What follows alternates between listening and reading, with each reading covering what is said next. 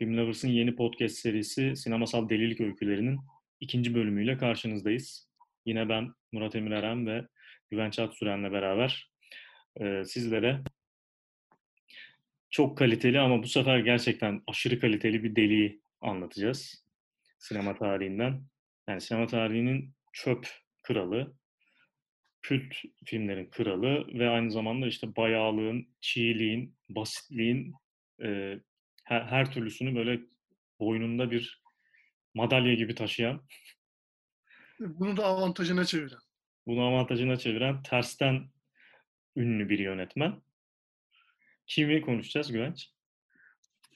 Ee, bu bahsettiğimiz insan aslında bir sürü daha başka sıfatta verebiliriz kendisine. John Waters. Evet. Ee, aslında yani yakın dönem sinema severler biraz şeyle de daha çok hatırlayabilirler kendilerini. Kendisinin her yıl yaptığı yılın en iyi filmleri listeleri bayağı ses getirir. Her yıl da bunu düzenli olarak yapıyor. Ve gerçekten ilginç seçimler.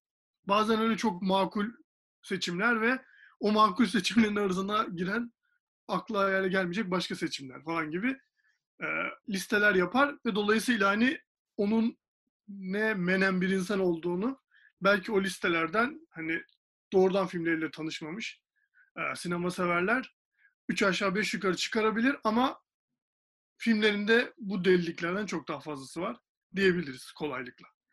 Evet, 1946 e, Baltimore doğumlu bir e, yönetmenimiz kendisi. Bütün filmlerini de zaten Baltimore'da çekiyor ve filmler de orada geçiyor.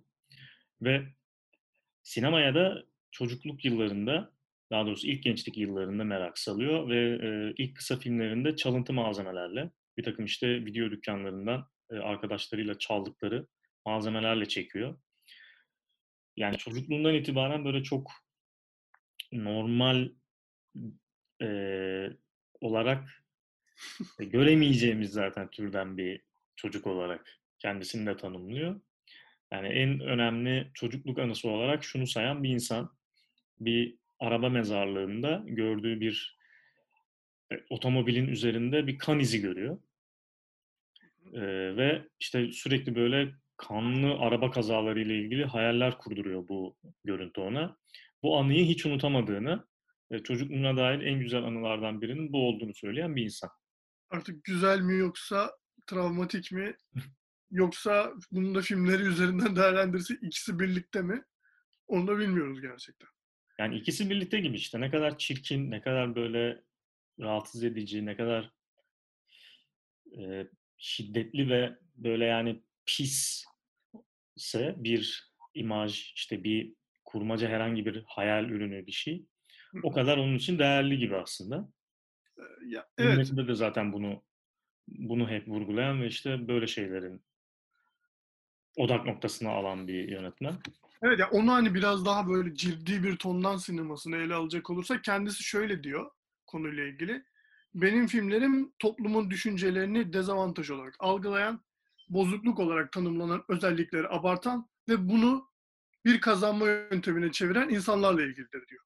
Zaten hani filmlerine baktığımız zaman da e, yani ve bu podcast'te özel olarak ilgileneceğimiz ki belki de en bilinen filmi tam bir kült klasik.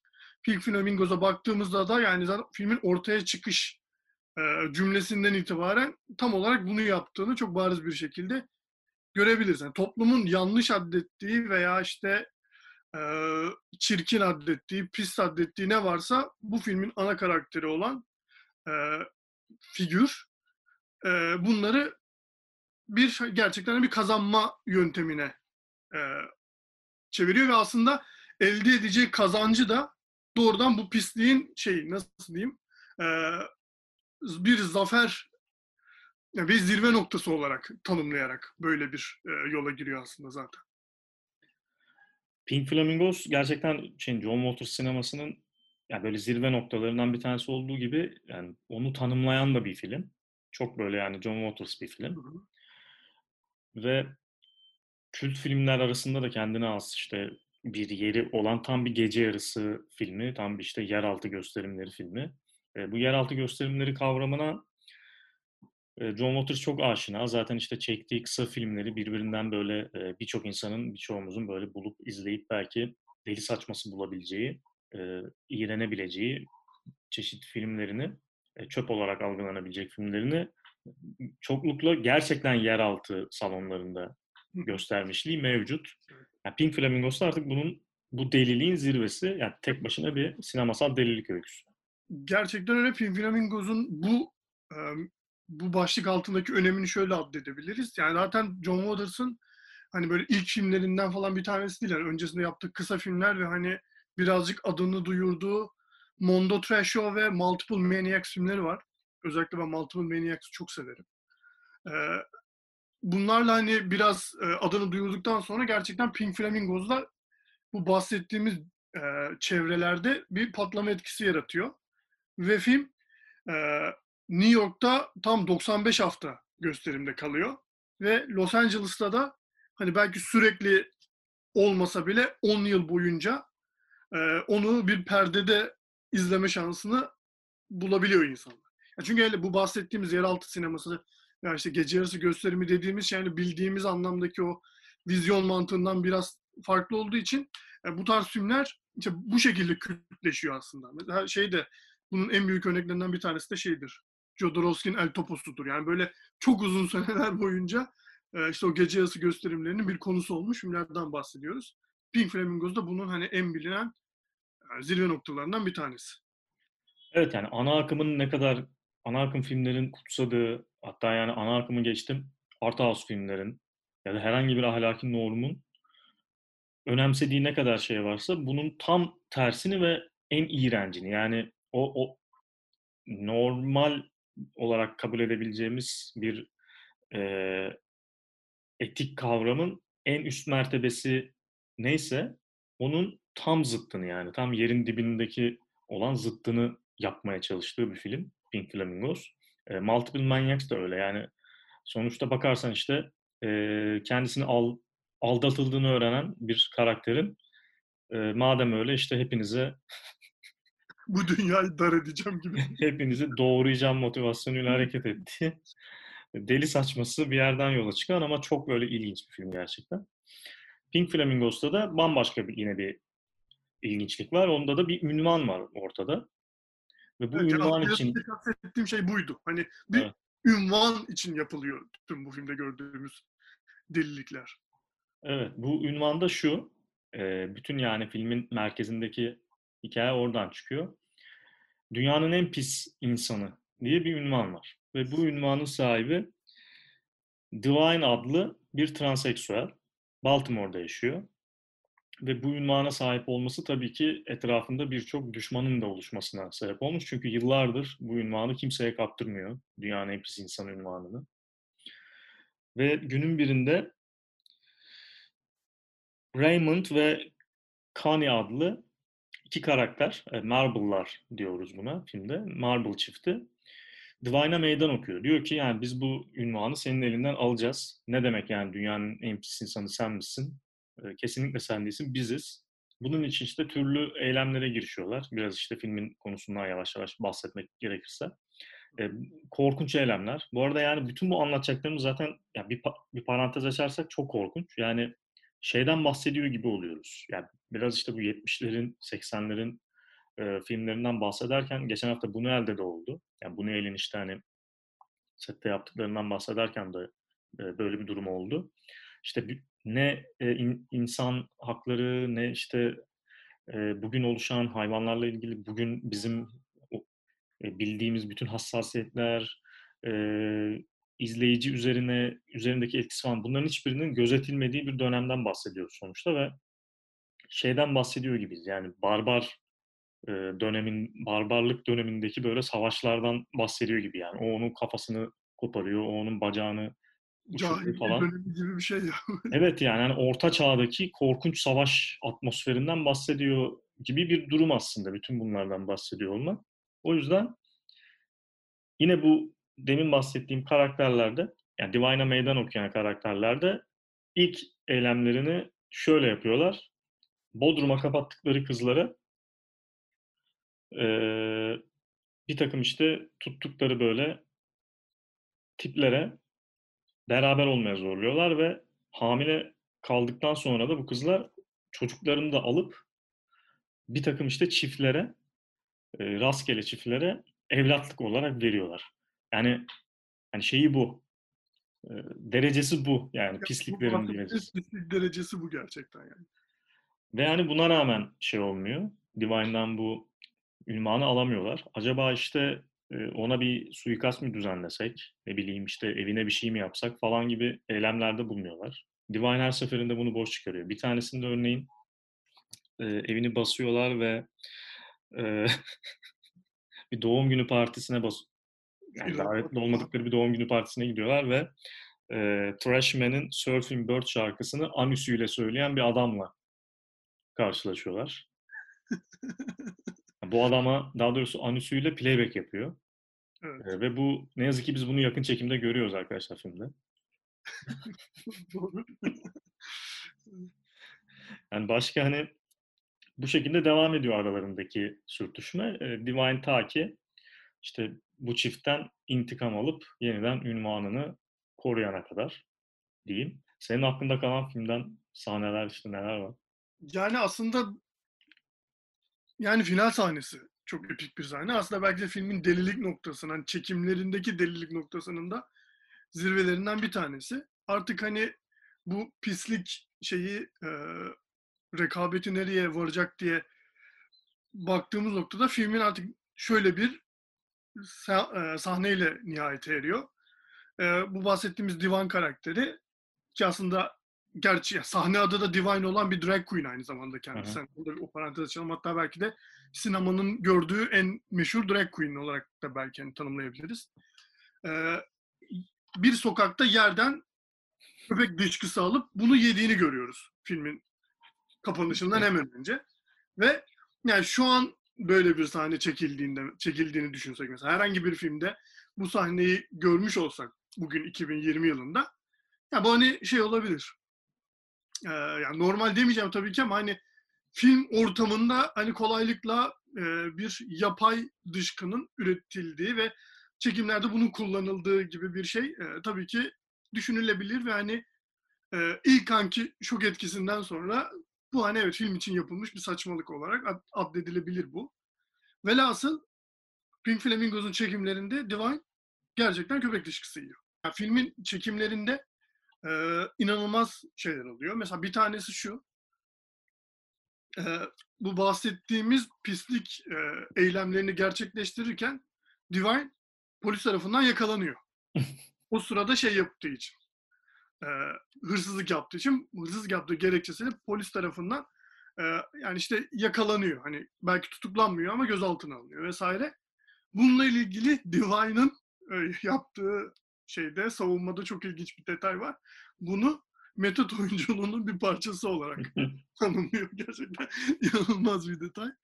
Ee, daha yani aklıma da bir sürü şey geliyor aslında ama yani hepsi şey gibi geliyor şu an. Yani filmi ben izleyeli bir sürü oluyor. Ve yani film süresi boyunca blok bir delilik gibi. Hani anan delilik değil. Yani çünkü sürekli hani kümülatif olarak bu deliliklerin değişik varyasyonlarını e, izliyoruz, izliyoruz, izliyoruz.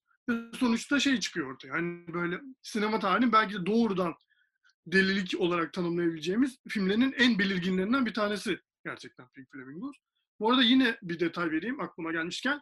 Bu bahsettiğimiz e, dünyanın en pis insanı title ile ilgili hani bu titri titrin ilhamını John Waters şeyden alıyor.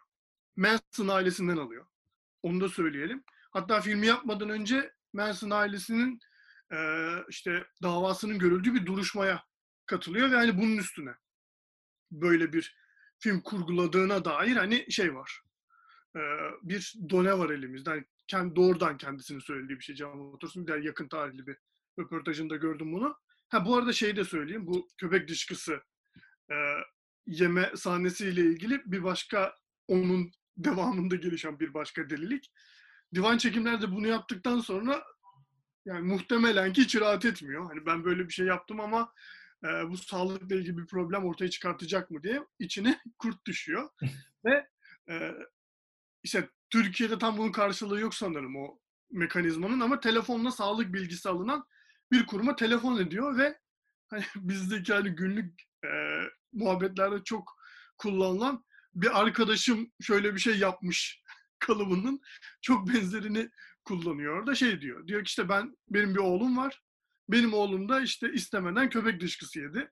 Buna e, herhangi bir sağlık problemi teşkil eder mi bu ileride gibi bir soru soruyor. Ve bu sağlık servisinden de kendisine orada da çok ciddi bir problem yok. Hani en fazla işte şey sindirim sisteminde kurt oluşabilir gibi bir cevap veriliyor aslında. Ee, yine aynı sahneden sonra dişlerini fırçalamış. Divine. çok e, hijyenine çok düşkün birisi. e, aynı sahneden sonra dişlerini fırçalamış ama hiç sevmediği birinin diş fırçasıyla bunu yapmak zorunda kalmış. Sette en nefret ettiği kişinin yanında varmış e, diş fırçası. Neyse ne yapalım falan deyip onunla fırçalamış. Yani bütün e, bu arada yani bu bahsettiğim sahnelerin dışında da iğrenç artık daha ne olabilir falan dedirten sahneler mevcut. Örneğin işte iki karakter seks yaparken aralarına bir tavuğu alıyorlar. Hı hı. Ee, zavallıcığın hani başına neler geliyor ve yani maalesef bu gerçekten oluyor sette. Ee, John Waters daha sonra bununla ilgili kendisine gelen tepkilere tam işte kendinden beklenecek gibi bir tepki verip e, yani tas, tasvip edersiniz etmezsiniz o ayrı konu da yani e, edilecek bir tarafı yok ama şey diyor yani tabağınıza restoranda gelince bu tavuk sonuçta kendi rızasıyla ölüp gelmiyor. Bu tavuklar Hatta kesiliyor. Gökten tabağınıza düşmüyor falan gibi. Evet evet gökten tabağınıza düşmüyor gibi bir tep şey cevap veriyor. Bu sahne haricinde yine yani bu bu korkunç sahne haricinde de işte polislerin böyle baltalarla parçalanıp yendiği bir sahne var. yani yine dünya saçması bir sahne. Ya gerçekten yani filmin şok edici o kadar şey var ki biraz da ondan dolayı yani çok şöyle evet. şöyle diye girmemiz daha mantıklı oluyor. Çünkü hani ben bu filmin hani böyle bir nasıl diyeyim kötü şöhreti olduğunu bilerek izlemiştim ve bunun nereden geldiğini az o kadar da tahayyül edemiyordum. Hani şu an hani ben bunu izledi bu filmi ilk izlediğimde şey de değil. Hani e, bu yani çok böyle hani yüz yıllar öncesinden bahsediyormuşum gibi ama hani böyle şey değil. Sürekli böyle internetten e, hemen bir şey aratıp onunla ilgili çok detaylı bilgiler ulaşabileceğimiz bir dönem değildi. Hani böyle bir filmin varlığında ve bu filmin gerçekten izlenmesi zor. Çok rahatsız edici ve yani bundan dolayı da bir işte klasiğe dönüştüğü e, ne dair bilgim olarak izlemiştim. Ve hani gerçekten tahayyül edemeyeceğim kadar pis bir filmdi. Ve ama işte tüm şeyini de cazibesini diyeyim hani buna hani olumlu veya olumsuz anlamda da alınabilir bu. Buradan alıyor. Zaten işte en başta da dediğimiz gibi Can Waters'ın filmini buradan kuruyor. Yani bunu e, toplumun normal, iyi, güzel falan ne adlettiği ne varsa onun karşısına işte bu filmi böyle bir e, anıtsal bir şey gibi koyuyor aslında. Zaten hani film hani çok da kullanılan bir şey vardır yani böyle David Lynch için falan da çok kullanılıyor. Yani böyle çok huzurlu görünen o banliyö Amerikan hayatının altına oymak falan gibi bir şey. İşte e, belki John Waters bunu altına oymak gibi böyle incelikli bir yerden yapmıyor ama o hayatın üstüne böyle Divine'ın yediği gibi dışkılar atıyor gibi yani sürekli. Ya zaten yani filmi e, ben şeyde İstanbul Film Festivali bir gece yarısı seansında göstermişti çok uzun zaman önce. Hı hı. E, iki film birden şeyinde kuşağında bir tanesi bu filmdi. Orada izlemiştim. Yani orada da yani filmin bu durumunu biliyor olmasına rağmen öbek öbek çıkışlar olmuştu belirli sahnelerden sonra. Bir de yani filmi perdede izleyince hı hı. şeyi çok iyi anlıyorsun. Yani e, John Waters'ın bir yandan film yapmakla ilgili belli böyle temel şeyleri bilmediğini hı hı. böyle çok e, yani görmek ve göstermek istediğini gösterdiği ve yani kurgunun bile belirli belli başlı e, öğelerini bilmediğini filmi perdede izleyince daha iyi anlıyorsun. Yani zaten kendisi de söylüyor bunu, kabul ediyor yani. Sinema ile ilgili başlangıçta hiçbir fikrinin olmadığını, kurgunun ne olduğunu bile bilmediğini, zaten bununla ilgili bir eğitim de almadığını söylüyor. Fakat şöyle bir tarafı var John Waters'ın, çok böyle konuşulan, işte senin de başta söylediğin e, listeler yayınlıyor olmasıyla ilgili. Sadece sinemada izliyor filmleri. Bayağı çok uzun yıllardır ve ne çıkar yani ne gelirse sinemaya gidip izliyor. Her şeyi izliyor. Çok acayip bir sinefil. Ee, aklı yani ondan beklenmeyecek kadar aklı başında bir sinefil. evet gerçekten John öyle. Waters, Gerçekten. Ya şey yani böyle kendi filmleri bağlamında düşündüğün zaman bunu izlemiş mi diyeceğin şeyler var. Hani Evet. list filmler takılıyor listenin arasında. Gerçekten öyle. Yani hani ya belki de sinema tarihin en ilginç figürlerinden biri gerçekten ya John Waters. Hani ya sadece Pink Flamingos da değil. Devamında hani e, ya Pink Flamingos seviyesine hani nasıl diyeyim bilinirlik seviyesine ulaşmamasına rağmen yani işte Mondo Trasha'dan itibaren işte biraz önce adını andığımız Multiple Maniacs, işte ondan sonra Pink Flamingos, ondan sonra Female Trouble, Desperate Living, Polyester, Hairspray, ondan sonra e, Johnny Depp'li Cry Baby gibi hani böyle hepsi kendi nevi şahsına münasır ve hepsi e, üç aşağı beş yukarı aynı damarı e, bir şekilde taşıyan. Mesela Cry Baby çok da ana akıma yakın bir filmdir ama onda da o hani e, tuhaflık şeyini görebilirsin. Hani gerçekten hani yani yaptığı listelerden, film yapma motivasyonundan, yani filmlerinin özellikle ilk dönem filmlerinin dediğin gibi o böyle hani neredeyse ev videosu gibi görünen halinden yani hepsiyle birlikte John Waters gerçekten sinemanın gördüğü en orijinal figürlerden bir tanesi. Evet ve etkilediği is- isimler de var. Yani daha sonra tabii sinemasında bir yumuşama da söz konusu oluyor. Evet, yani evet. işte Hani Cry Baby gibi, oluyor. Hairspray gibi, Cecil B. Demented gibi filmler de çıkıyor. Gene bu filmlerin altında tam bir karşı kültür filmi olma özelliği yatıyor. Ama yani bir, bir, bir Pink Flamingos asla bir daha çekmiyor zaten. Hı hı. Ve etkilediği isimler de çoklukla işte böyle bugün aslında e, Amerikan sinemasının mizah kanadını yüklenen isimlerin çoğunu etkilediğini söyleyebiliriz. İşte Kevin Smith olsun, ne bileyim e, daha sulu komedilerde işte Farrelly kardeşler olsun, Hı hı. işte e, ya bu gibi sinemacıları yani gittiği yani nereye kadar gidilebileceğinin, ne kadar uca gidilebileceğinin sınırını belirlemiş, yani uzay olarak belirlemiş birisi olarak etkilediğini söyleyebiliriz. Ya şunu da söyleyeyim. Hani biraz daha komedinin de dışına taşarak mesela e, Gaz Van Sant de kendisiyle ilgili çok önemli böyle hani övgü dolu sözler söyler ki kendisi de iyi bir sinefildir. Mesela Pink Flamingos için o da şey diyor yani Amerikan sinemasının köşe taşı filmlerinden bir tanesi bu diyor ve hani yanında tıpkı onlar gibi dediği filmler çok ilginç. Bunları söylerken yanında Birth of a Nation ve Doctor Strangelove gibi filmleri de etkiliyor. Yani böyle yani sinemanın teknik olarak zirve noktalarına tekabül eden filmleri de yanına ekliyor. Mesela Pink Flamingos. O bile hani aslında ne kadar e, hani belki yani iyi, estetik falan gibi bağlamlardan kopuk düşündüğümüzde ne kadar önemli bir figür oldu. Zaten John Waters'ın orada da karşımıza çıkıyor aslında. En büyük şey belki de aynı şey bu. John Waters gibi bir figürün şu an hala bu kadar önemli bir şey olması, bir seviyede olması, bu kadar saygın, yani o filmleri yaptıktan sonra bu kadar saygı görüyor olabilmek. Hı hı. Çünkü hani şey değil. Yani şu yani Pink Flamingos'u çekmiş bir insanın şu an hani böyle sene sonu listesi merakla beklenen bir si- sinema kişisine dönüşmüş olması gerçekten hani şey değil hani herkesin yapabileceği bir şey değildi aslında. Yani o filmlerin saçmalığının altında hani boş olmadığını oradan hani e, bir şey üretebildiğini gösteriyor aslında John Waters'ın şu anki konumu.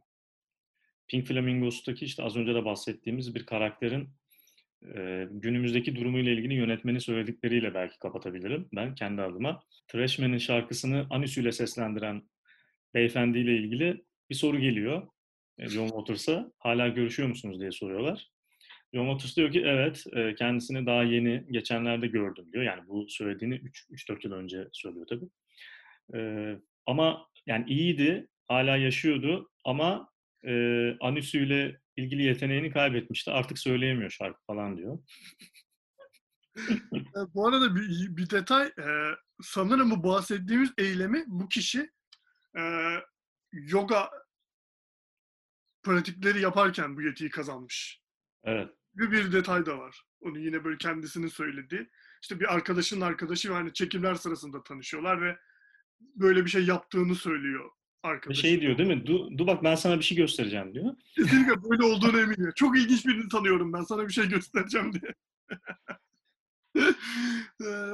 Benim de hani belki başka bir yerde fırsat olmaz diye hani biraz Pink Flamingos'undan da kopup John Waters'la ilgili başka bir küçük bilgiyle verip hani laflarımı sonlandırabilir mi podcast'te.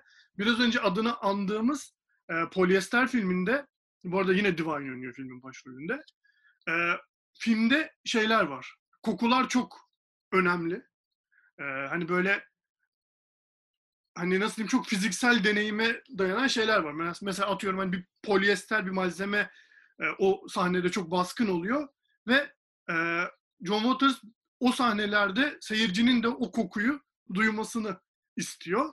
E, ve bunun için odorama adı verilen bir sistem geliştiriliyor. Bu sistemde aslında şu yani tam olarak hani tabii ki şey yapmadığım için e, fiziksel olarak o şeye materyale dokunamadığım için hani bizim kazı kazan dediğimiz şeylere benzeyen bir kart. Ee, işte söz konusu sahnede e, atıyorum işte o karttaki iki, iki numaralı şeyi kazıyım gibi bir şey çıkıyor ve iki numaralı şeyi kazadığımız zaman o sahnedeki kokuyu duyuyoruz falan gibi e, bir şey var. Hani filmin sinema gösterimlerinde böyle bir şey yöntem denenmiş. E, dediğim gibi John Waters'ın Polyester filminde. Zaten hayranı olduğu yönetmenlerden biri de William Castle. Hı hı. Ee, William Castle'ın da işte kendi korku filmlerinde işte elektrik vermek, seyircilere, seyircilerin koltuklarına elektrik vermek, işte koku, bu, sis bulutu vermek, salona falan gibi daha yani fikirleri vardı. Onlardan herhalde ilham almış olsa Evet, gerek. olabilir. Ya bu, sanırım böyle o bahsettiğim kartta böyle 10 tane falan böyle hani şey var, yuvarlak var. O sahne geldiğinde kokuyup şey kazıyıp o kokuyu alıp sahneyi daha derinden hissedebiliyorsun. Öyleyse e, yoksa başka ekleyeceğimiz bir şey. John Waters'la ilgili bu sinemasal delilik öyküleri bölümünü yavaştan kapatabiliriz. Ama yine 2'de 2'de yani ikinci bölümde de yine hani bu başlığın adını dolduran hatta belki bizim bir podcastle onun deliliğini hakkını verememiş olabiliriz şayet ama e, John Waters ve Pink Flamingos bu hani delilik, sinemasal delilik öyküleri başlığının altına epey yakışan bir kişi ve film aslında. Siz de izlemediyseniz Pink Flamingos'u bütün bu anlattıklarımıza rağmen de hala izlemek istiyorsanız tabii ki kendisi orada abide gibi duruyor. İz- İzlemenizi bekliyor. Dedikten Anlatıyor sonra ya. Pink Flamingos in- izlenir yani. Hatta bu arada şey e, laf lafı açıyor. Şeyde de var hani böyle hani çok tırnak içerisinde söylüyorum saygın filmlerin olduğu ölmeden önce görmeniz gereken işte Bin Bir Film kitabında da yer alan filmlerden bir tanesi Pink Flamingos'dur aslında. İşte ne kadar önemli bir film olduğunu hani tüm bu pisliğine rağmen onun da hani bizim laflarımız dışında bir kaynak, bir referans vereceksek orayı gösterebiliriz deyip bu sefer tekrar girmeyip programı kapatmak üzere lafı sana bırakıyorum. John Waters'ı konuştuğumuz programımızın sonuna geldik arkadaşlar. Ee, aklınıza mukayyet olun. Ee, burada anlattıklarımızı evinizde ve filmlerinizde denemeyin. ve hoşçakalın. Hoşçakalın.